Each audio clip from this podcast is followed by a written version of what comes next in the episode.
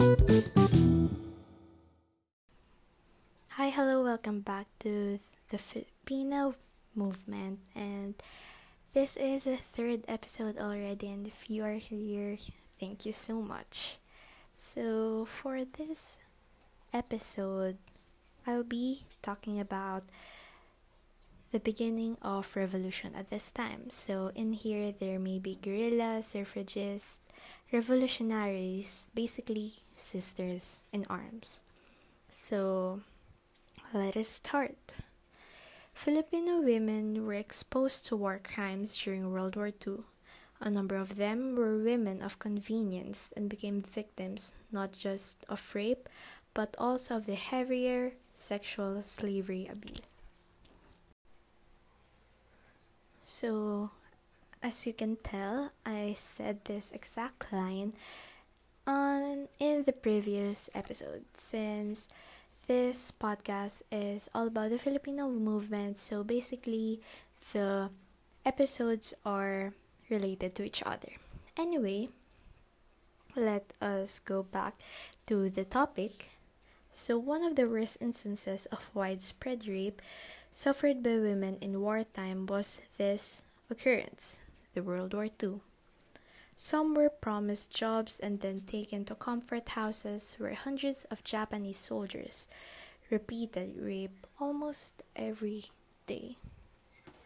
So, actually, we cannot blame these people, these women, since if they needed to do this to survive, since this during the wartime, they have to do it. And also, maybe not all of the women know that um, the Japanese have a motive, different motive. So, um, this is very scary, and you know, they didn't know that they will be abused, they will be raped, and it turned out that they will not get any money, they will not get paid, they will not get any shelter. So that's really chaotic. Okay, so let us proceed. So, some women actively engage in the armed resistance against the Japanese oppressors despite rampant victimization. victimization.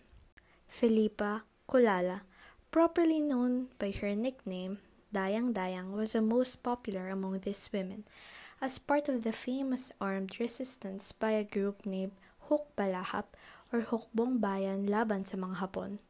Culala was a female guerrilla leader who led one of the earliest guerrilla forces against the Japanese in 1942. She carried out a successful ambush of the Japanese and Filipino combined forces, killing around 30 to 40 Japanese forces and 68 Filipino police and seizing their weapons.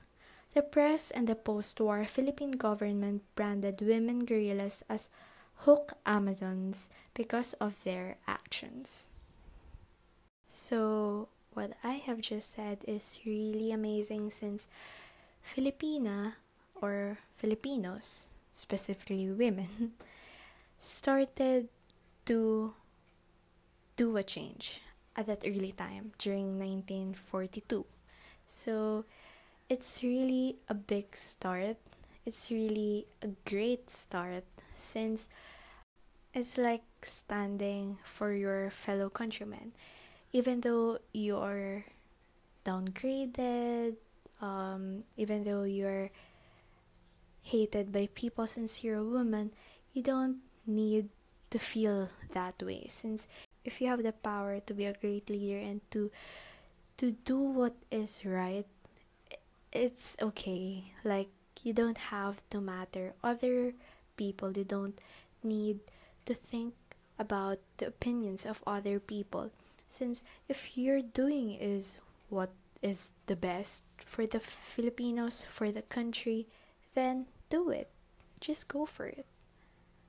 So yes Anyway, that's it for this third episode. We're almost there at the end of this series and I hope you can still listen until the end, which is the fifth episode. So, see you next time on the fourth one.